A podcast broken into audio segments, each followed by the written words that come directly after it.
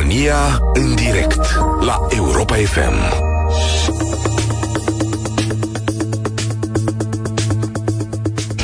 Ziua bună, prieteni! Bine v-am regăsit la România în direct. Astăzi îi țin locul lui Cătălin Striblea. Nu vă panicați, va reveni în cel mai scurt timp, dar să știți că am profitat de ocazia asta pentru că am un subiect care mă tot macină de ceva timp. Exodul creierilor. De ce pleacă tinerii studioși uh, în străinătate? De ce aleg uh, să-și continue studiile la universități din afară? E, e o întrebare la care simt cumva că ar trebui să reflectăm uh, mult, mult mai uh, serios. Uite, de pildă, unele statistici indică faptul că Aproape 50.000 de absolvenți de liceu au preferat să plece în străinătate, asta doar în ultimii ani. Uh, și credeți-mă, am căutat niște date mai concrete, dar pare că la Ministerul Educației nu sunt încă. Sigur că da, mă grăbesc să o spun, mă bucur că această generație are astfel de oportunități. În definitiv, trăim într-o Europa în care poți face liniștit acest lucru. Pe de altă parte, nu pot să nu mă întreb care sunt cauzele care determină pe studenții noștri să aleagă universitățile din afară. Acum, vor fi doar oportunitățile pe care societatea românească nu este încă pregătită să le ofere? O fi contribuit la decizia asta și, nici nu știu cum să-i spun, interacțiunea cu școala românească, cu toate metehnele și păcatele ei, că tot am vorbit despre asta în ultimele luni, slavă Domnului. Ca să vă faceți o idee cu privire la profilul celor care au plecat la studii în străinătate, să știți că cei mai mulți dintre ei au invocat taxele scăzute, surprinzător, taxe taxe chiar mai scăzute ca la unele universități de la noi din țară, programele în limba engleză și experiența multiculturală pe care le oferă comunitățile educaționale din alte părți ale uh, Europei. Acum, tot uitându-mă pe datele astea, m-am gândit totuși la un moment dat că acești tineri ar putea fi o nouă generație pașoptistă. O generație care la un moment dat se va întoarce în țară și va contribui la schimbarea la fața acestei țări, după cum bine știți cum s-a întâmplat în secolul al XIX-lea. Ce frumos ar fi ai noștri tineri care stu- au studiat la Paris, la Berlin uh, și așa mai departe, să se întoarcă în țară, domne, și să reformeze țara asta din, uh, din temelii.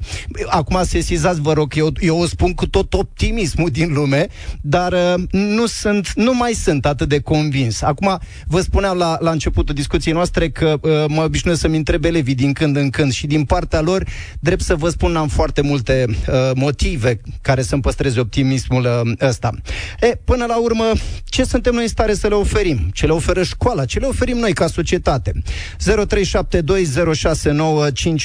numărul de telefon la care așteptăm observațiile și comentariile dumneavoastră. Până intrăm în direct cu ascultătorii noștri, să-mi îngăduiți, vă rog, câteva, câteva reflexii legate de, de subiectul ăsta. Uite, mă gândeam de pildă cât de mult am povestit noi așa în ultimii ani despre olimpici. Nu așa că suntem mândri cu olimpicii noștri și avem tineri care ne-au făcut foarte mândri. Sunt cei care uh, uh, sunt, uh, sunt pozați în aeroport cu tricolorul și cu medaliile. Dom'le, dacă școala românească este atât de performantă și merge atât de bine, de ce, de ce abia așteaptă tinerii ăștia să plece în străinătate imediat cum, uh, cum termină? Oare Oare chiar e meritul nostru în ceea ce privește rezultatele acestor olimpici? Sau poate am înțeles noi greșit toată, toată povestea? Uh, reamintesc numărul de telefon 0372069599. Suntem în direct cu unul dintre ascultătorii noștri. Ziua bună! Bună ziua! Bună ziua, sunteți, uh, sunteți în direct. Vă ascult. Mulțumesc frumos! Mă numesc Alexandra Iorgu, sunt plecată în Danemarca în 2010, am plecat la studii și țin să vă zic că m-am simțit așa când ați spus optimistul de a te întoarce în țară și a schimba lucruri. Așa m-am văzut eu în 2010 când am plecat la, la master. Am zis că am să mă întorc în, în România și am să schimb ceva. Acest lucru nu s-a întâmplat, dar cu siguranță încă mai sper că poate alte generații așa vor gândi. Eu nu am plecat pentru că nu m-am întors în România pentru că work-life balance, deci echilibrul dintre muncă și uh, viața personală este foarte, foarte important pentru mine. Nu am reușit în România să, să găsesc un uh, job care să mă ofere posibilitatea de a crea o familie și să, să am timp de familia mea. Alexandra, iartă-mă um, că intervin doar o secundă. Acum, nu știu dacă e jobul de vină, cât mai degrabă felul în care angajatorii se raportează la da. oamenii da. care lucrează acolo, nu? Da, uh, companiile ar trebui să pună foarte mult accent pe viața personală a angajatului după muncă. el trebuie să fie fericit. Atunci când vii la, vii la muncă, tu nu trebuie să fii afectat de munca pe care o prestezi în fiecare zi, ca atunci când pleci de la muncă să fii mai, uh, mai îngreunat. Uh, atunci când companiile vor realiza că angajatul va presta mult mai bine într-un timp mult mai uh, scăzut dacă el este fericit și li se acordă flexibilitatea de a lucra de acasă, li se acordă uh, 5 săptămâni, 6 săptămâni, de 7 săptămâni chiar de, de concediu pe an, uh, posibilitatea de a lucra de oriunde în lumea aceasta atunci când au nevoie, angajatul dorește să presteze mult mai mult. Și normal că performanțele se vor vedea. Uh, contează da. foarte mult uh, felul în care companiile din România ar uh, ar negocia cu angajații, dacă cumva un pachet salarial ar conține mai multe beneficii. Da, Alexandre, e o perspectivă foarte interesantă cea pe care ne ofer, pentru că uh, găsisem la un moment dat câteva date oferite de Eurostat și uh, care evocau cumva numărul mare de absolvenți de facultate care aleg să plece în afară, în principiu pentru cursurile, pentru formarea pe care o oferă firmele din alte, din alte țări uh, și tocmai pentru atitudinea asta pe care o au față de angajați, lucru care, să recunoaștem, încă nu se întâmplă întâmplă la noi în țară. Mulțumesc tare mult, Alexandra, pentru, pentru comentariu. Continuăm dialogul nostru, vorbim despre tinerii care pleacă în străinătate și vă spuneam un pic mai devreme despre optimismul meu cu care încă mai sper că acești, acești tineri, atenție, vorbim despre tineri studioși cu rezultate remarcabile, care au reușit să, să fie admiși la, la universități de prestigiu și tot mă stau să mă gândesc, oare să mai întorc cu oamenii ăștia în țară? Suntem în direct, uh, suntem în direct cu ascultătorii noștri la 0372069599. Seara bună! Seara bună, s-a făcut seară, nu s-a făcut seară, Mircea, nu? Ne auzim? Dacă nu vom relua, vom, uh, vom relua uh, legătura. Vorbeam un pic mai devreme Vorbeam un pic mai devreme și despre mitul olimpicilor, despre cei, care, uh, uh, cu, cei cu care ne mândrim foarte mult și uh, tot mă întreb dacă sistem, este meritul sistemului nostru de învățământ sau mai degrabă meritul lor personal pentru că, iată, cei mai mulți dintre ei, imediat cum, uh, uh, cum, termină, cum termină școala, aleg să, aleg să plece în afară. Uh, ziua bună, acum suntem în direct, uite, am reușit să refacem legătura. Cu cine stau de vorbă? Cu Mircea. Alo, mă te, Da, te aud, te salut, Mircea. Uh, a trebuit să trag pe dreapta. Mircea cu copil student în anul 3 la UVA, în Amsterdam. Am să fiu foarte tangible uh, și o să merg, o să mă așez pe două lucruri. În primul rând, sistemul educațional. Am studiat foarte mult înainte și ne-a plăcut foarte mult ideea de blocuri de câte 5-6 săptămâni de a o studia o materie, nu cum se întâmplă la ASE în București, de studiez bazele contabilității un an de zile, cu examene la fiecare 5-6 săptămâni, ceea ce uh, te ține așa într-un sprint și elevul super motivat. Apoi, tot din punct de vedere sistem educațional, ai ocazia în anul 3 să faci un internship, dar nu acel internship pe care, se, pe care îl faci la București în vacanța de vară.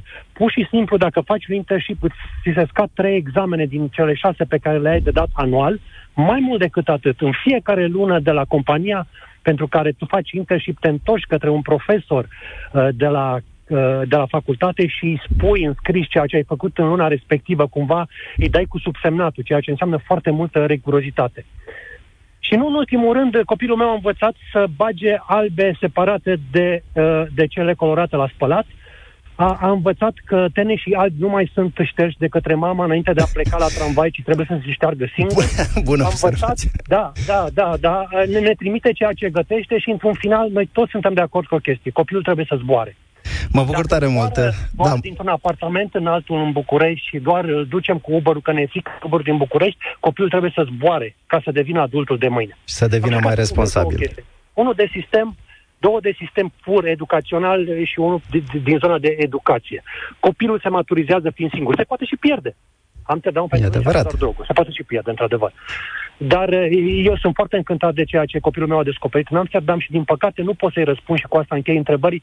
Tati, de ce nu se schimbă nimic în România? Același bilet pe care îl ai în Amsterdam pentru toate mijloacele de transport, aceeași cinism cu care tramvaiele și trenurile vin la ora exactă, uh, chestii pe care nu pot, să, nu, nu, nu pot să, le, să, le, să le justific în fața copilului, e foarte greu să înțeleagă de ce nu se întâmplă nimic în România, pentru că acum ne conduc copiii și ne vor conduce nepoții foștilor comuniști. Da, îți, îți mulțumesc tare mult și eu pentru intervenție. Ne-ai, ne-ai dat uh, suficiente uh, teme de reflexie. Iată, mai avem, uh, mai avem un mesaj uh, trimis pe numărul nostru de telefon. Tot uh, un părinte uh, al cărui copil va pleca în Olanda și uh, argumentează și de ce a luat această decizie. Calitatea învățământului de acolo, pe de altă parte, ipocrizia și duplicitatea sistemului de învățământ din România. Prestigiul universităților din afară, care contribuie cu o poziție mai bună de negociere în viitorul job și că scăderea de, uh, de suetitudine și diluția uh, regulilor de conviețuire socială de la, de, uh, de la noi din țară. Sunt într-adevăr motive pe care nu le putem nega, asta, e, asta se întâmplă la noi în țară și pe de altă parte să știți că mai am o observație interesantă aici. Foarte, foarte mulți dintre tinerii ăștia au luat decizia de a pleca în străinătate după interacțiunea cu sistemul nostru de învățământ. Va să zic că noi în preuniversitar, în primar, gimnaziu, liceu, ceva nu facem cum trebuie și nici nu înțelegem lucrul ăsta, ne ascundem suntem în spatele mitului olimpicilor și chit că olimpicii ăștia sub, sub 1% și în continuare ne încăpățânăm să nu vedem că ne pleacă tinerii din țară. 0372069599 suntem la România în direct, vorbim despre tinerii care pleacă în străinătate. Uh, cred că avem în direct pe cineva. Ziua bună, cu cine stau de vorbă? Fane mă numesc. Te salut, Fane. Uh, ce vreau să spun că acum 12 ani când a plecat copilul meu, motivația a fost pentru că la noi chiar nu se dădea frâu liber imaginației. A făcut arhitectura și cumva la noi ă, tot înseamnă teorie. A venit cu această propunere știind că făcea pregătire cu cineva în care spunea, domne, nu prea am ce să-l mai învăț din punct de vedere al imaginației, al uh, cum vede el treaba asta, dacă puteți să lăsați să plece afară, ajutați-l. Bineînțeles că mi-a fost greu, era mai la începuturi când plecau uh, tinerii, dar, uh, na, e copilul tău, iubești și vrei să-l ajuți. Da, în mod evident, Ei? sigur, fiecare părinte își dorește lucrul ăsta, dar acum stăteam și mă gândeam, uite, uh, extra cumva din ceea ce îmi povestești tu și au spus și ceilalți ascultători, ce, ce nu face sistemul nostru de învățământ. Adică e prea multă teorie, prea, uh, prea, prea abstract. Și mă uitam la ce mai oferă universitățile din afară. Au laboratoare, domne. Ăia fac aplicat foarte multe lucruri. Studentul ăla înțelege când îi se predă uh, uh, o noțiune teoretică. Nu știu când o să reușim noi să facem lucrul ăsta.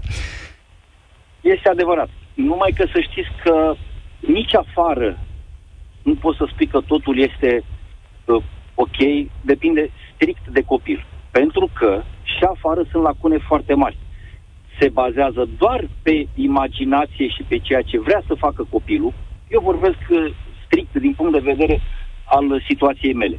Dar, din punct de vedere teoretic, îi lasă cu mari lacune.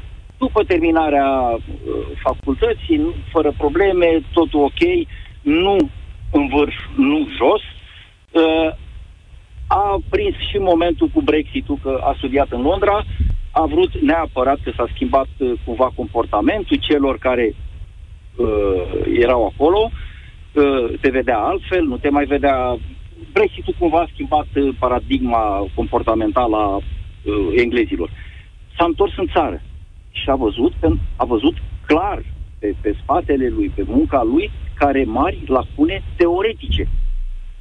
Culmea că la noi mai mult teorie, dar afară nu este ajutat să învețe și teorie. Rămâne să vedem, rămâne să vedem lucrul ăsta. Uite, este, e, e, e un moment potrivit să anunț că în cea de-a doua parte a emisiunii, începând cu ora 14, vom avea alături de noi o doamnă care a predat niște ani buni în Suedia și ne poate ajuta să înțelegem dacă uh, lucrurile se întâmplă așa, dacă nu îmbină cumva ceva mai echilibrat uh, teoria și practica. Mulțumesc tare mult pentru, com- uh, pentru comentariu. Uh, continuăm dialogul nostru cu ascultătorii aici la România în direct. Uh, ziua bună, cu cine stau de vorbă? Vă salut, Cristian, mă numesc. Te salut, Cristian. Vă salut, mulțumesc că m-ați primit în emisiune. Eu, dacă doriți, sunt uh, un fel de pionier al uh, studentului român în străinătate, pentru că am fost unul dintre primii în 1992 care am plecat la studii în Italia, unde am și absolvit o mare universitate de la Milano și vă vorbesc așa, mi-amintesc foarte bine, încă nici nu era e-mail pe vremea aceea, nu era internet, și țineam contactul cu studenții români, colegi de-ai mei de prin Europa, care erau foarte puțini.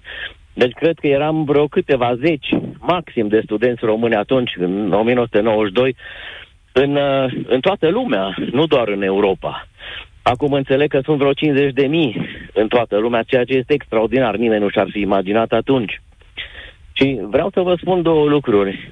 Unu, uh, îmi amintesc foarte bine că eu veneam după un an de facultate de filologie făcută la Cluj, 91-92, am plecat în 92 la Milano și diferențele față de ce trăisem la Cluj erau stratosferice, adică n-aveai ce compara din niciun punct de vedere, în niciun punct de vedere. Erau două lumi complet, complet, complet diferite, așa cum știu că e și alt situație, adică sistemul universitar românesc pe care după aceea l-am cunoscut destul de bine aici acasă în România, este la an lumină de ce se întâmplă în marile universități. Cristian, din... iartă-mă, te rog, dăm, dăm două exemple. Încerc să înțeleg. Am avut și o experiență universitară în, în uh, România, cumva, într-un fel sau altul, și cu uh, universități din afară. Dă-ne, dă-ne două exemple prin care să înțelegem ce fac, ce au învățat, ce au reușit să facă oamenii mai bine și ar trebui să facem și noi. Păi primul, primul exemplu pornește de la... Și atunci, vă dați seama că eu aveam 18 ani atunci, 19 ani când am plecat. Uh, și, și m-a frapat și am, am încercat să înțeleg mai bine niște lucruri și prima concluzie la care am ajuns eu la 18 ani la Milano fiind a fost, mă, profesorii ăștia pe care am eu aici și care erau de o competență și examenele de o strictețe, deci vă spun, se stătea examenele la, la Universitatea din Milano unde am f- fost eu student și am studiat științele politice între 92 și 97, se desfășurau cam așa. Toate examenele erau orale, toate erau orale, Uh, și la oral uh, intrai, uh, erau zeci și zeci și zeci de studenți și așteptai rândul cu orele, intrai la, la, la examen, nu era, și nu știu acum cum este, dar atunci nu era ca în România că iei bilețelul, te duci în bancă, te gândești 15 minute, îți iei notițe, na, na, na, na, na. Deci acolo te așezai frumos, și te întreba profesorul sau asistentul, vorbiți-mi despre cutare lucru. Și vorbeai despre cutare lucru și nu vorbeai oricum, și nu vorbeai dezlânat, și nu vorbeai alambicat, și totul într-o limbă străină, bineînțeles, și vorbeai exact cum trebuie. Când omul se lămurea că ești ok cu subiectul ăla, zice, ok, mulțumesc, acum vorbiți-mi despre cutare alt lucru. Totul oral, atenție. Deci nimic scris. Și tu începeai să vorbești despre cutare alt lucru care era întrebat, fără niciun fel de uh, pregătire a subiectului în prealabil, bilețel, să te duci în bancă, reflectezi, te gândești, nu. Totul acolo pe loc. Mi s-a părut că totul era de o strictețe absolut extraordinară pe care în România aici nu o visai. Și asta era prima chestie care pe mine m-a frapat foarte mult, la oaltă cu modalitatea de a accede ca profesor sau asistent în sistemul universitar. Deci acolo chiar erau pe bune angajările la universitate. Ulterior am văzut în România și a rămas în România.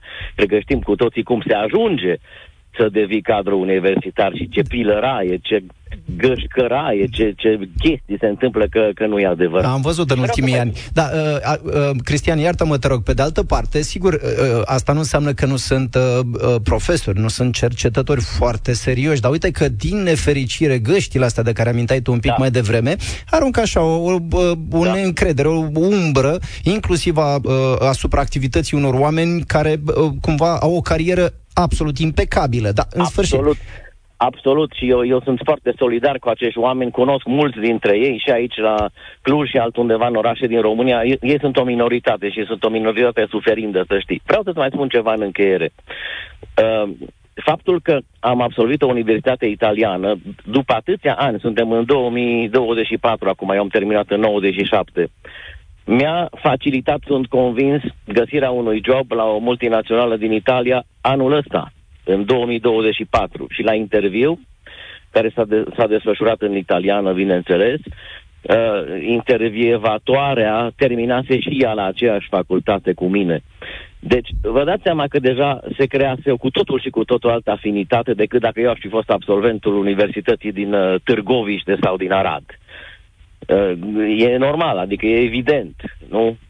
Sigur. Și eu cred că, și cu asta chiar închei, uh, România pierde foarte, foarte, foarte mult, pentru că noi, uh, din generația mea, pionierii, dacă vrei, suntem câțiva. Majoritatea covârșitoare sunt în vest, au familii în vest și copii deja studenți în vest. Dar din ăștia 50 de mii care sunt acum afară, Gândește-te cât vor veni înapoi în România să profezeze aici. Păi de la asta și plecasem cu uh, conversația noastră de astăzi. Îți mulțumesc tare mult, pe, uh, Cristian, pentru intervenție. Într-adevăr, ăsta era, uh, cum să vă spun eu așa, oful meu și gândul ăsta care mă, mă apasă de ceva timp, dacă se mai întorc tinerii ăștia. Pentru că dacă s-ar întoarce cumva și și-ar asuma uh, responsabilitatea asta de a da o mână de ajutor la modernizarea țării, la modernizarea societății, la schimbarea mentalităților, ăsta ar fi un câștig fabulos pentru noi. Cum s-a întâmplat în secolul al XIX-lea, dar nu știu, mai avem noi șansa asta. Încă o dată, 0372069599, uh, continuăm dialogul cu ascultătorii noștri, vorbim despre uh, tinerii care aleg să-și continue studiile în afară. Ziua bună, stăm de vorbă? Cu, cu Alex. Cu Alex. Te salut, Alex. Ești în direct. Salutare. Mă bucur foarte mult că am reușit să intru și eu în direct. Sunt ascultător fidel al emisiunii. Numele meu este Alex Ghiurău și Uh, am absolvit liceul în 2014, uh, la un an distanță de un verișor de-al meu, uh, pe care îl cheamă Timi Ghiurău, în 2013 a absolvit el, și el a mers atunci, în 2013, la o facultate în Danemarca, la Aalborg University.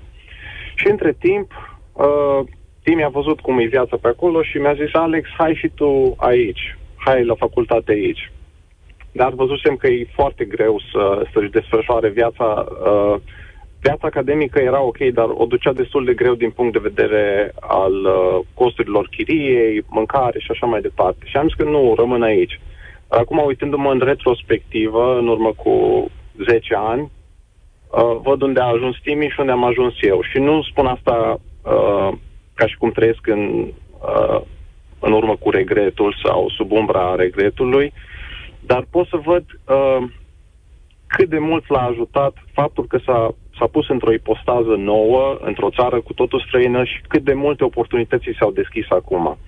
El a ajuns să lucreze acum pentru Volvo, eu am ajuns să fac o carieră aici și amândoi lucrăm cumva în uh, fielduri cumva comune, în computer science, dar văd câte oportunități are el și câte oportunități există în țară și e nesperat mai bine în afară din punctul ăsta de vedere, ca unul care privește din exterior. Da, uh, și te rog. Am sunat doar ca să îi încurajez pe cei care poate mai stau pe gânduri să, să plece sau nu acum și cântăresc situația și i-aș încuraja să meargă totuși. Da, e o observație, e o observație de care, uh, cumva, pe care am mai întâlnit-o și în relatările tinerilor aflate, aflați în această situație. Mulțumesc tare mult pentru, pentru comentariu. Uh, continuăm dialogul pe uh, tema pe care v-am propus-o astăzi. Uite, să știți că dilema asta o au nu numai tinerii care se gândesc să plece în afară, dar și cei care sunt deja, care parcurg deja programe de studii la universități din Europa și se mai gândesc dacă să se întoarcă sau nu. Într-adevăr, oportunitățile condițiile pe care le au acolo sunt, uh, sunt cu totul altele. Dar uite, mai avem aici, uh, am mai primit un mesaj uh, pe numărul nostru de telefon și uh, uh, domnul respectiv spune că acești tineri nu fug spre ceva neapărat, ci de ceva, mai ales condițiile din sistemul românesc. Copiii nu, copiii nu trebuie înțeleși de, uh, copiii nu sunt înțeleși de profesori, indiferent de situație, uh, și iată, dacă ceva nu le convine, chit că e la școală sau sunt frustrări de acasă, profesorii se pot descărca nervos pe clasă, li se scade nota la purtare, în fine, deci cumva uh, atitudinea asta uh, uh, a profesorilor vis-a-vis de copii, uh, uh, prin care se ignoră cu desăvârșire uh, echilibrul emoțional, starea de bine din școală, starea de bine pe care o mai critică inclusiv foști ministri educației. Cine trebuie nouă stare de bine? Lasă-l, domnule, să vii la școală, să înțepenească acolo, să scrie 5, asta înseamnă școală, cum se făcea odată. Mai țineți minte refrenul ăsta? Ce școală se făcea, domnule, odată? Băi, fraților, aia școală. Suntem în direct cu ascultătorii noștri. Ziua bună, cu cine stau de vorbă? Bună ziua, domnule profesor. Bună ziua. Elena este numele meu. Ești în direct la uh, Europa FM. Te ascultăm. Uh, Uh, am sunat să vă spun că nu pot să fiu chiar atât de optimistă pe cât îmi pare să fi dumneavoastră în ceea ce privește întoarcerea copiilor noștri după ce își finalizează studiile în străinătate. Pentru că să recunoaștem, este o investiție în propriul copil, uneori destul de costisitoare, și stai să te întreb dacă această investiție merită să se întoarcă aici, în țară, în condițiile actuale, în care vedem cum este societatea, vedem ce anume se promovează și cum anume se promovează. Da, din... Și probabil, din cauza asta, copiii noștri aleg să-și continue cariera, poate chiar viața de familie, departe de țară. Da, uh, da e, e una dintre concluziile la care am ajuns și eu, deși, repet, o spuneam mai devreme, eu, eu încerc să mențin optimismul ăsta. Cine știe, poate că odată și odată o să, să o întoarce acasă. Apropo de ce spunea Elena un pic mai devreme, citam uh, uh, uh, mărturia unei, unei tinere care a ales să plece în, uh, la o universitate din afară și spunea că uh, ar vrea totuși să trăiască într-o, într-o țară în care să nu-i fie frică să meargă noaptea pe o stradă. Apropo de uh, dezbaterile și polemicile din ultimele zile privind siguranța femei femeilor, uh, un, un subiect care a fost discutat inclusiv la România în direct în urmă cu câteva zile. Iată, sunt, sunt foarte multe motive care nu țin doar de sistemul nostru de învățământ, țin și de noi ca societate, de reflexele noastre. E multă agresivitate, e lipsă de oportunități aici. Iată, toate lucrurile astea uh, reprezintă factori care îndeamnă pe copii să plece mai, uh, mai, mai, mai, mai departe. Mulțumesc tare mult, uh, Elena. Continuăm uh, dialogul cu ascultătorii noștri 0372069599. Ziua bună, sunteți în direct la uh, Europa Europa FM. Salut! Robert, sunt de la Iași. Te salut, Robert. Salut și eu. Eu cred că și încurajez pe toată lumea care are curaj să plece din țara asta, pentru că în România, cred că singura deviză pentru tineret este că țara te vrea prost. Efectiv iertați uh, expresia sau formularea, dar alta nu găsesc. Da, Roberto, acum tu ești, tu ești la polul opus față de mine, adică eu încerc să fiu optimist, tu ești, tu ești definiția pesimismului. Eu. Robert, dar chiar nu reușim, chiar nu, chiar nu mai face nimic bine aici? Eu nu sunt pesimist, eu sunt realist. Cum să facem bine ceva când un copil care termină 12 clase nu este îndrumat și nu este sfătuit să facă ceva, să se ducă undeva, să facă o facultate, să facă ceva ce îi place? Profesorii, din, sunt atâția profesori, atâtea materii sunt la liceu. Ar putea să vadă fiecare, domnule, copilul ăsta are o înclinație spre istorie. Hai să mergem cu el în direcția aia. Nu, toată lumea, du-te la matematică, du-te la fizică, du-te fă aia, du-te fă aia la altă. Copilul nu mai știe ce vrea să facă, în primul rând. Deci, profesorii, în primul rând, nu sunt niște buni pedagogi, din punctul meu de vedere. Diriginții. Care este rolul unui diriginte în liceu? Ar trebui să fie și un pic de consiliere și orientare, ai perfectă dreptate. Dar aici, aici să, iartă-mă, te rog, să știi că spun și spun cumva și dintr-o oarește experiență. Să știi că sunt profesori care fac lucrul ăsta. Pe de altă parte, când ai un sistem de învățământ care forțează copilul ăla să învețe la română și matematică la final de gimnaziu pentru evaluarea națională și când termină bacalaureatul doar pentru materiile care trebuie susținute la examenele respective, pe copilul ăla nu mai asta știe că trebuie să facă, domnule, tocesc ca să iau examenele respective, după care a scăpat, mi-a luat de o grijă.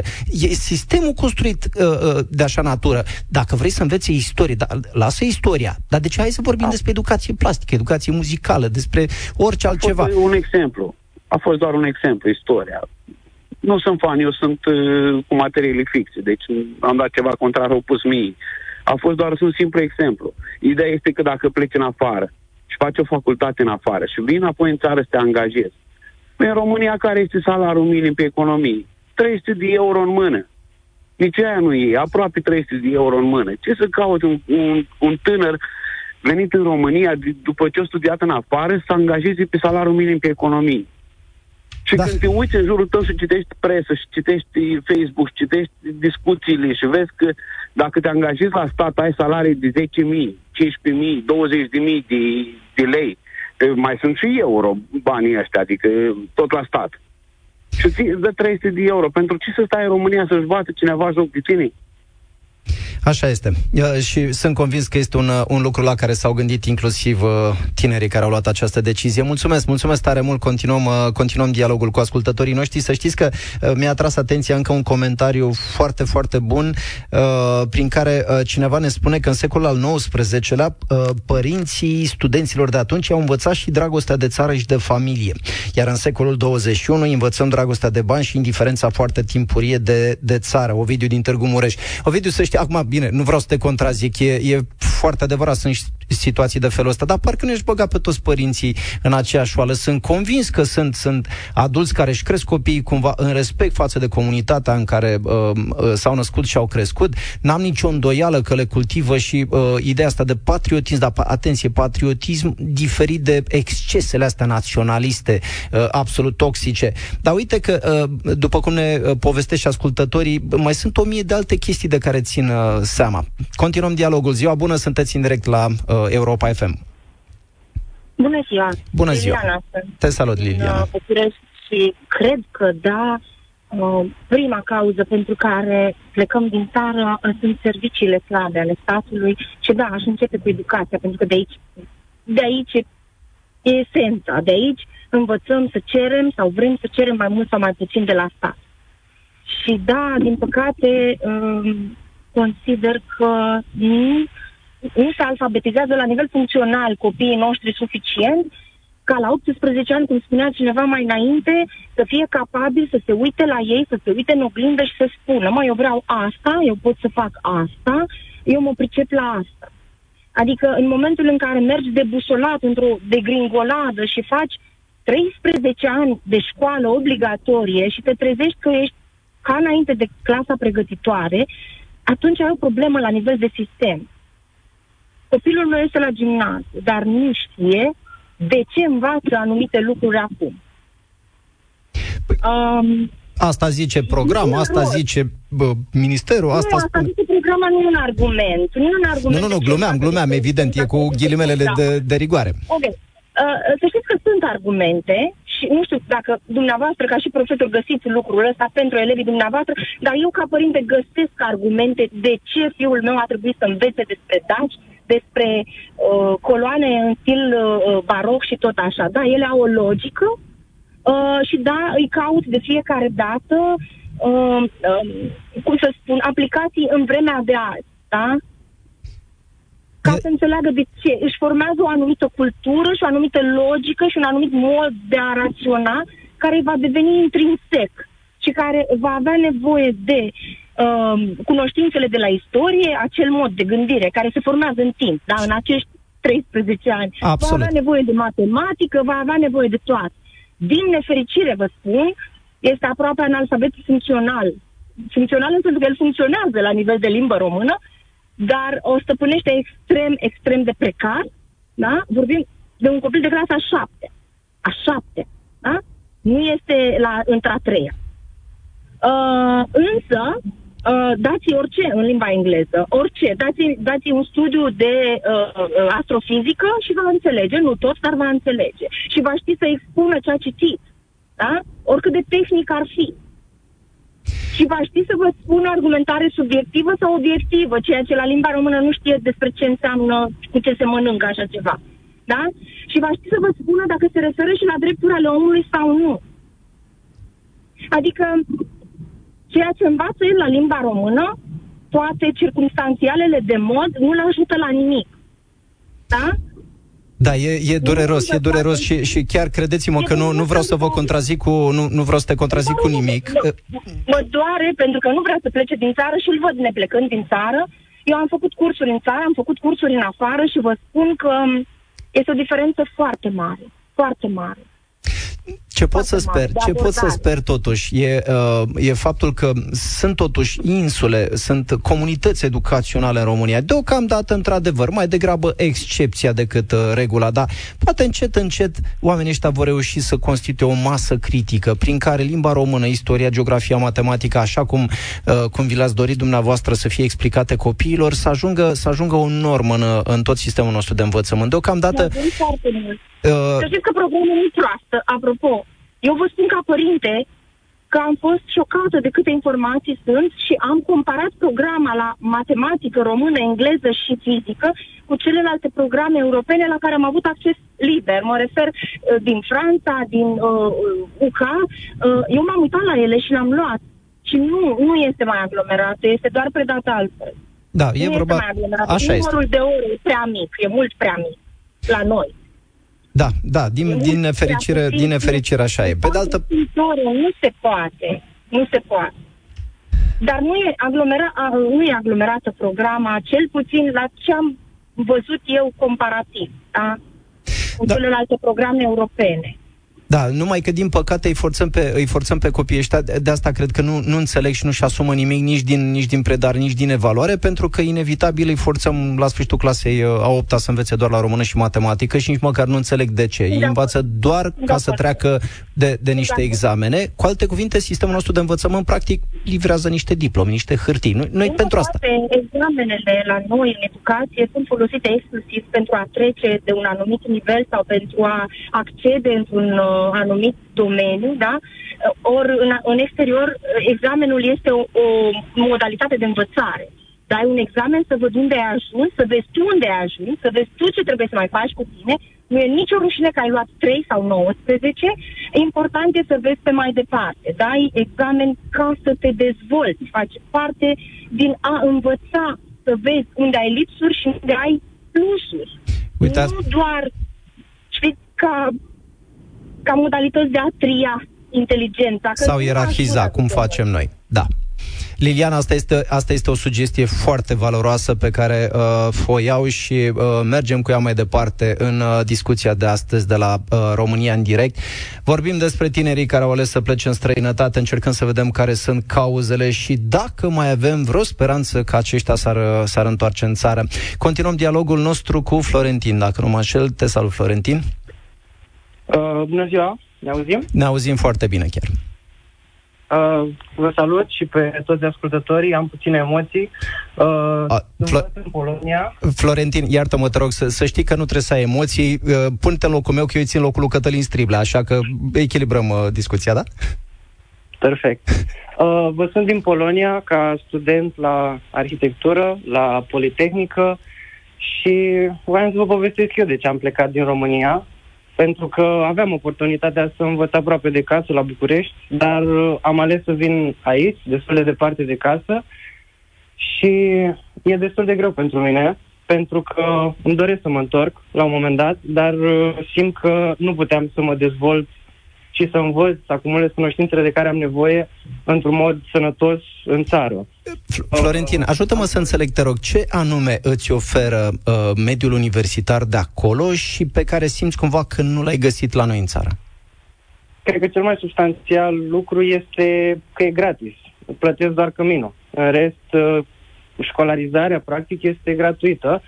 Fiind uh, cetățean european, am aceleași drepturi ca și un cetățean polonez și asta este un mare plus față de România, în care există burse, dar doar pentru cei care au note mereu bune, ceea ce nu, uh, ceea ce cred că, nu știu, la un moment dat se pot lua aceste note și, cum să zic, nu neapărat pe merit. Mai ai În noroc. schimb, aici, da, în schimb aici, uh, sistemul de notare e mult mai simplu, se notează de la 1 până la 5 și profesorii sunt mult mai tineri, infra, adică media profesorilor noștri de la facultate este de sub 50 de ani, care mi-au predat mie până acum. Uh, modul lor de predare este mult mai deschis. Eu am făcut un liceu de arte, am terminat cu specializarea arhitectură și am avut niște avantaje aici, dar eu n-am învățat fizică, iar aici s-a pus accentul. Și am reușit într-un an de zile de la zero cunoștințe de fizică, pe care le-am dobândit în școala din România, să înțeleg fizică, să pot să fac uh, aceste exerciții. Ceea ce pe mine m-a sur- uh, surprins foarte plăcut. O întrebare foarte scurtă, Florentin, că nu mai am foarte mult timp la dispoziție. Uh, vorbești de, de disciplină exact, aveți laboratoare acolo, aveți, uh, nu știu, sesiuni de aplicații practice, de experimente? Pentru că asta simt cumva că Uh. ne cam lipsește nouă. În realitate nu. Nu, nu există. E, învățământul este la, foarte teoretic. Cred că în România, în realitate, este mai practic. Uh, aici doar mergem la cursuri și învățăm teoretic. În schimb, în România, am am auzit de la colegii mei că trec multe ore în facultate doar lucrând ei între ei. La noi nu avem așa ceva aici. Nu putem să stăm cu colegii și să lucrăm împreună. Trebuie să ne facem temele individual acasă. Și aici este totul mult mai individual. Din România, din ce am experimentat, este o experiență mai colectivă de corectare, ceea ce cred că e un plus pentru România. Uite, asta e... să fac master în România. Uh, asta. O, asta e o observație foarte, foarte importantă. Uite, uh, mă bucur tare mult când avem ocazia să, să uh, ascultăm și experiențele unor tineri din diverse centre universitare. Ne dăm seama, totuși, poate nu e chiar catastrofal ce se întâmplă la noi. Dragi prieteni, ne auzim în uh, aproximativ un minut și jumătate la România în direct. Uh, nu uitați, vorbim despre tinerii care au ales să plece în străinătate. Rămâneți aproape, ne auzim în curând. România în direct la Europa FM. Am revenit, uh, am revenit la România în direct, Marcel Barti, gazda dumneavoastră astăzi și povestim despre tinerii că, uh, care au ales să uh, își continue studiile în uh, străinătate. Primesc uh, mesaje de la ascultătorii noștri, în continuare ne aflăm în dialog și cu cei care pot uh, intra prin telefon la 0372069599.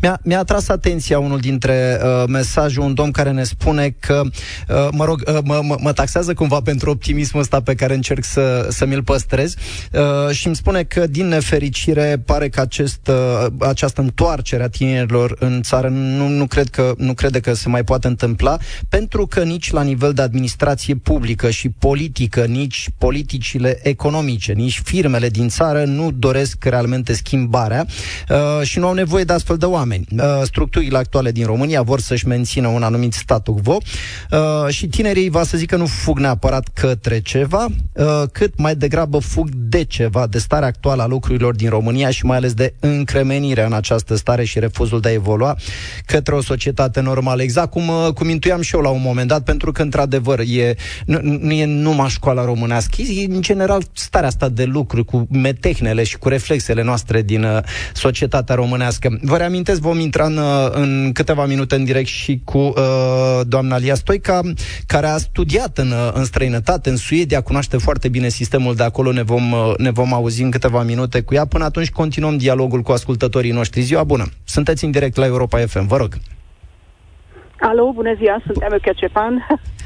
Se aude? Da, sigur, foarte bine. Uh, am auzit multe emoții, eu sunt medic, nu știu, poate medicii nu au sunat uh, cam în direct, dar am lucrat uh, în 2016 în Irlanda de Nord, care ține de Anglia, dar un pic uh, mai altfel, deci pot să zic ca, e, ca și Transilvania în România. Și uh, ca medic pot să spun, uh, am terminat o școală bună, pentru că facultatea de la Târgu Mureș uh, cred că în continuare mai are o faimă, dar pot să spun că și uh, uitând, uitându-mă înapoi, uh, pregătirea noastră într-adevăr rămâne uh, mai teoretică decât în Occident. Deci uh, studenții din ziua de astăzi și și în zilele noastre, că nu mai sunt chiar așa de tânără, uh, ies, de pe, ies din facultate, nu neapărat pregătiți ca să intre în contact direct cu pacientul și să aibă și grijă de el, așa cum, uh, așa cum este în Occident, uh, de un medic rezident. Uh, pentru că acolo, după facultate, sunt în apă directă, direct contact cu pacientul, își asumă responsabilitatea. Aici, la noi, aceste lucruri uh, tot tind uh, să fie cât mai târzii. Deci, rezidentul nu își asumă 3, 4, 5 ani uh, responsabilitatea pentru actul medical, ceea ce mi se pare anormal, pentru că este deja la o vârstă minim 24 de ani, dar peste, și așa cred că la această vârstă deja putem să ne asumăm anumite lucruri. Da, ascultându-te acum, mă gândeam că și pentru profesori ar trebui un parcurs profesional relativ similar, dar uite că nici în cazul nostru nu se întâmplă, nu se întâmplă lucrurile în felul ăsta. Da, îți mulțumesc tare mult pentru, pentru intervenție. Iată așadar, caracterul ușor prea teoretic al procesului de educație de la noi din țară, din care copiii practic nu, nu, nu înțeleg, nu că n-ar învăța, nu că n-ar ști, că avem copii deștepți, avem copii care sunt absolut capabil să, să învețe lucrurile astea, dar nu înțeleg întotdeauna de ce trebuie să o facă, cum trebuie să o facă. E adevărat, am mai auzit refrenul ăsta, poate vă sună cunoscut, de copiii aia care pleacă din România, se înscriu într-o școală din străinătate și, domne, i-au înscris cu o clasă în plus da? Deci așa de bine pregătiți. Da, dar n-ați, n-ați văzut continuarea poveștii, pentru că mulți dintre copiii aia care au venit așa cu un bagaj foarte teoretic, la un moment dat nu mai știu ce să mai facă cu el, spre deosebire de colegilor de acolo, care jonglează poate cu mai multă ușurință cu noțiunile învățate la, la școală. Continuăm dialogul nostru cu uh, ascultătorii Europa FM la 0372069599. Continuăm să primim uh, inclusiv mesaje și ne pregătim pentru conversația de pe Skype. Cu Lia Stoica poate am reușit să, să obținem legătura. Ziua bună, ne auzim? Ne auzim. Bună ziua, Lia, mă bucur tare mult să, uh, să fim în direct la Europa FM. Le povesteam ascultătorilor un pic mai devreme că abia aștept să, să, să începem conversația pentru că știu că ai uh, uh, cunoști uh, destul de bine uh, felul în care uh, studenții uh, învață în alte părți, în cazul tău în Suedia și eram tare curios să ne povestești ce se întâmplă bine acolo și ar trebui să, să învățăm noi să facem. În primul rând, bună ziua, mulțumesc de invitație. Foarte bună discuția și cred că foarte necesară. Uh, aș începe așa direct. Eu am studiat, uh, plecasem deja de un an și ceva în Suedia, eram deja rezident, deci nu m-am dus doar la studii. Uh, eram adult, 34 de ani, când am intrat la facultate. Făcusem o facultate în România, deci am, cumva am putut să compar. Este e, e altceva, exact în ideea nu neapărat ce uh, materii se studiază, ci cum se studiază. Uh, respectul profesorilor care impune un respect al studenților, uh, nu prin constrângere sau prin uh, statut ci pur și simplu prin deschiderea lor. Asta mi s-a părut extraordinar. Uh, eram, aveam colegi de 19 ani care tocmai terminaseră liceu și aveam colegi de 45 care au simțit nevoia să-și să schimbe cariera sau să avanseze. Eu am făcut facultatea de uh, pedagogie preșcolară. Deci lucrat grădiniță și clasa 0. Asta chiar trebuie să fie aude? interesant, ah, sigur ah, că da, chiar trebuie să fie interesant pentru așa. că fac, facem, uh, uh, aș vrea să facem și o comparație cu felul în care sunt pregătiți profesorii la noi. Uh, uh, proces despre care chiar știu să povestesc destul de multe și uh, eram, eram curios să știu cum anume te-au pregătit pe tine ca viitor profesor. În primul rând, hai să o iau cu partea asta. Uh, Copiii în Suedia fac uh, prima practică la clasa 8 -a. La ei se face liceu de 3 ani, deci 9, uh, clasa 10 10-12.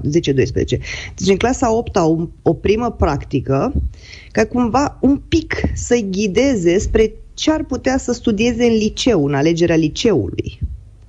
Uh, deci deja de acolo se face un prim, nu i-aș spune o selecție, dar se merge un pic pe ce e bun copilul. Deci nu doar pe uh, suedeză și matematică, ci pe absolut toate, toate materiile pe care le fac.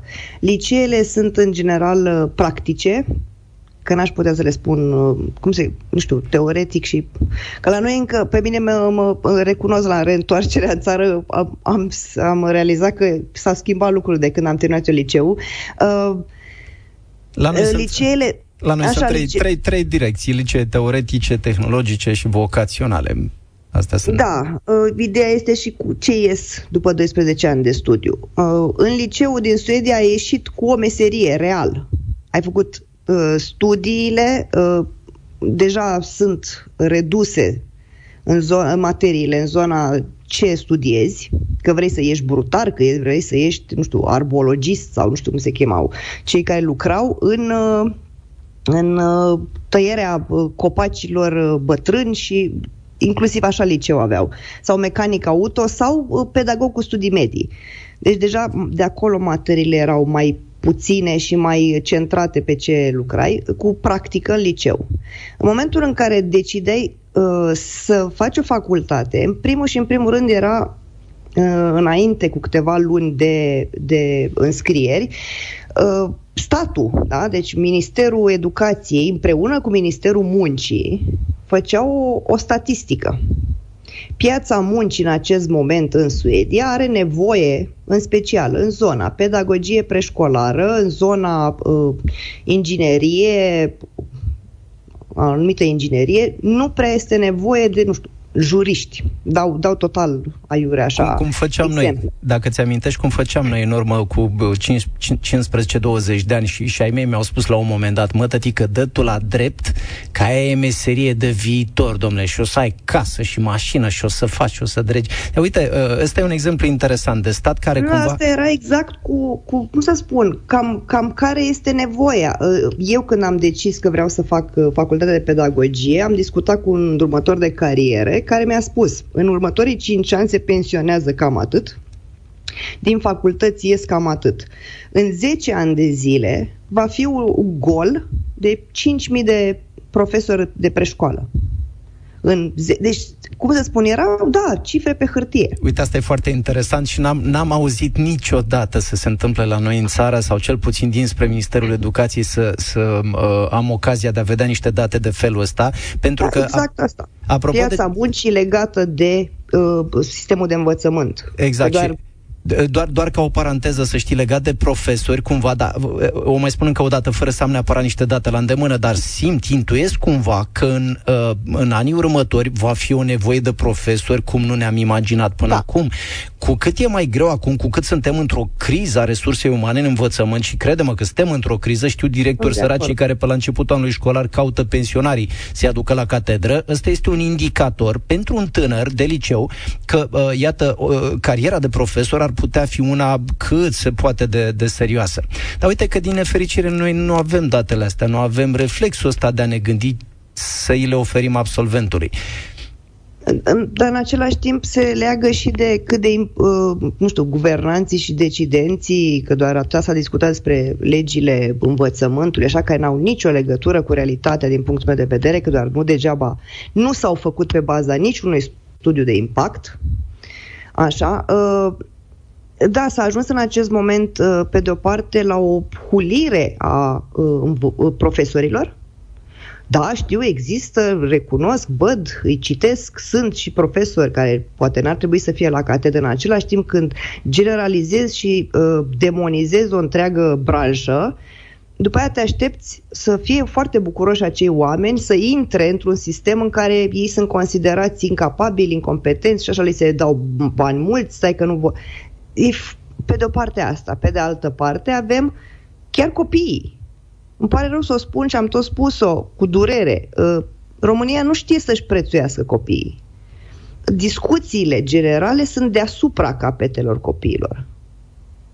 Da, asta este o observație pe care am făcut-o și eu de multe ori și constat da. că nu, nu doar în rândul profesorilor, că nu toată lumea face asta, dar poate și în rândul părinților sau în general în societatea românească, un, un, un veritabil dispreț la, la adresa copiilor. Este incredibil cât de, cât de urât, cu câtă ură putem vorbi la adresa lor. Copiii ăștia nu fac nimic, domnule, deci nu sunt exact. în stare de nimic, dar noi pe vremea noastră, oh, ce am făcut noi pe vremea noastră. Să ne întoarcem un pic la facultatea mea. Uh, ce am uh, și mi s-a părut mie extraordinar. Toți profesorii pe care am avut în facultate uh, fuseseră la un moment dat profesori de preșcoală. Toți. Absolut toți, că aveau, aveam uh, niște doamne profesoare care făcuse, erau mama, mama și tata uh, pedagogiei suedeze, deci cu studii, cu cărți, ca lumea, că le studiam și cărțile la alte cursuri și veneau la prelegeri, niște persoane extraordinare. Uh, toți lucraseră în, la firul ierbii deci puteau să vorbească cu noi despre ce o să ne aștepte, ce, nu doar partea teoretică, da? Pentru că știau despre ce e vorba. Fuseseră într-o grădiniță, stătuseră cu muci pe, pe tricou, da? Și cu avuseseră contacte cu părinți, părinți care nu tot timpul sunt uh, ok în comunicare sau copii cu anumite probleme. Deci nu ne spuneam așa din cărți doar. Asta a fost una. A doua chestie care pe mine m-a uimit, deși v-am zis, eram, eram adult, da? m-a impresionat, eram ca un copil din ăla băgat în seamă. Profesori care ne mulțumeau nouă că am participat la cursurile lor.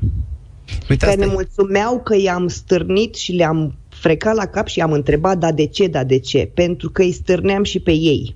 Cum, dar nu, nu, nu era imaginea aia a magistrului în fața căruia îngheață un anfiteatru întreg, iar uh, profesorul de renume uh, mondial, uh, iar studenții trebuie să-i fie recunoscători pentru faptul că onorează cu prezența? Nu se întâmplă lucrurile tot în felul ăsta? Am și râs la un moment dat că am pus și poză pe Facebook la, la vremea aia cu o profesoară foarte bună, foarte, ne-a, ne-a, ne-a stârnit să discutăm, să, ne, să fim așa, un curs foarte viu, era tatuată din cap până în picioare și venea niște bocani și ținte și de nu, imaginea nu, nu, nu era la modul scorțos vorbeam la Pertu, bine, toți suedezii vorbesc la Pertu, că acolo asta e societatea și respectul ține de cum vorbesc și cum mă comport, nu de dumneavoastră sau profesorul, doctor, nu există formulele astea în adresare. Da. Lia, uh, iartă-mă, te rog, uite, vreau să mai luăm un telefon de la unul dintre ascultătorii da. noștri, oricum intuiesc cumva că nu mai avem neapărat foarte mult timp la dispoziție, dar continuăm dialogul. Ziua bună, cu cine stăm de vorbă? Bună ziua! Te salut. Ești în direct la Europa FM. Uh, vă salut pe dumneavoastră și pe toți ascultatorii dumneavoastră. Uh, o secundă. Cum e, cu, cum e cu tinerii care pleacă? De ce pleacă? Și cum putem să-i facem noi să se întoarcă? Uite, Lia, de pildă, uh, Lia Stoica, care, uh, doamna care e în direct cu noi, uh, s-a întors? Ne dă o mână de ajutor, schimbă niște lucruri, dar reușim noi să-i, uh, să-i convingem pe toți cei care au plecat la studii în afară să se mai întoarcă? Uh, eu cred că avem suficiente argumente să-i convingem să se întoarcă și o să fiu foarte succint. Uh, motivele pentru care pleacă, nu știu, cred că au fost expuse anterior de uh, alți vorbitori. Și cred că suntem foarte conștienți de ce putem oferi, ce le putem oferi din punct de vedere educațional. Nu știu, o mică paranteză, nu cred că avem o facultate în momentul de față care să fie în top 1000 uh, universități din lume. Și asta, și cu asta am încheiat subiectul ăsta. Da. Uh, vă rog. Da, ă, din păcate, să știi că mă gândeam nu numai la uh, um, universitățile care nu apar în, în topurile cele mai serioase, dar mă uitam și la, la bugetele alocate cercetării în, în ultimii ani. Cel puțin anul trecut avem un, un penibil, un 0,20 și ceva la sută, adică uh, aproape nimic. Pentru ce să se mai întoarcă tinerii ăștia, să facă cercetare? Cum? Unde? Cu cine? Cu ce? Așa e. Aia este o ramură foarte specifică. Nu știu, cercetarea în diferite arii, da, are nevoie de finanțare și aici noi ca nație stăm foarte prost. Pe de altă parte, România a crescut așa în ultima perioadă uh, economic pe baza munci, uh, eforturilor făcute de generația așa numită de creței. Acum, uh, după ei, venim, nu știu, generația mea. Eu am terminat facultatea în 2005. După noi trebuie să mai vină și alte generații și îmi pun multe speranțe și eu, ca și dumneavoastră, în generația asta de, nu știu, 50.000 de copii care sunt plecați în momentul de față la studii în afară. Și cred că au toate motivele să se întoarcă în țară. Sunt două lucruri pe care aș vrea să le, le spun legat de acest aspect. Unu, uh, raportul sau nu, costul vieții. În momentul de față, în România, costul vieții este unul destul de avantajos. Lăsăm la o parte că sunt salarii mai mici decât în vest europei, așa este. Dar uh, trebuie să luăm în calcul și costul vieții. Ce înseamnă costul vieții? Costul cu chiria, costul cu uh, coșul zilnic. Avem în continuare unele dintre cele mai, sau cel mai mic preț de chirie în multe uh, localități din, uh, din România, inclusiv București și Cluj. Dacă comparăm cu alte destinații, nu știu, Amsterdam uh, și unde mai merg uh, copiii în ziua de astăzi. Avem destul de multe avantaje din punctul meu de vedere, astfel încât să se întoarcă în țară și să ajute la, la dezvoltarea noastră ca nație. Da, îți mulțumesc, parcă, parcă uh, mi-a oferit un pic de muniție pentru optimismul meu declarat la începutul emisiunii, așa că îndrăznesc cumva să, uh, să mai sper că uh, acești tineri se vor întoarce în țară. Îți mulțumesc tare mult pentru comentariu, Lia. Uh, mă ah. întorc la conversația noastră. Și de Dar ce? tu mai vreau să-l felicit pe domnul că mi-a dat și mie muniție. Uh, chiar vreau să spun că sunt un pic obosită, recunosc, de defetismul ăsta românesc. Uh, totul e gelanie, totul trebuie să aruncăm la... Nu, nu e este. Trebuie să luptăm, da, e nevoie să luptăm, e nevoie să mergem la vot, e nevoie să ne implicăm. Uh, ideea asta că în străinătate asta s-au întâmplat peste noapte lucrurile bune și nu, nu s-au luptat oamenii ăia și nu au tras și nu au stat în stradă și nu s-au luptat pentru salarii, condiții mai bune, este falsă și acolo s-a întâmplat. Acum e rândul nostru. Uh, și chestia asta, cu, pe de-o parte, vorbim de cei 50.000 de copii din străinătate, dar uh, să nu uităm de copiii din România, care sunt aici, care merg la facultate, care își fac treaba, care fac voluntariat, care se implică în, și lucrează. Cunosc copii care lucrează din timpul liceului. Și nu, nu vorbim despre ei și asta mă doare pe mine, că ei există. Așa cum există și profesorii buni implicați, există organizații, într-adevăr, neformale, să zicem așa, care se implică foarte mult. Mi-a, care... Mi-aș dori să se schimbe un pic uh, paradigma, să vorbim și despre lucrurile bune.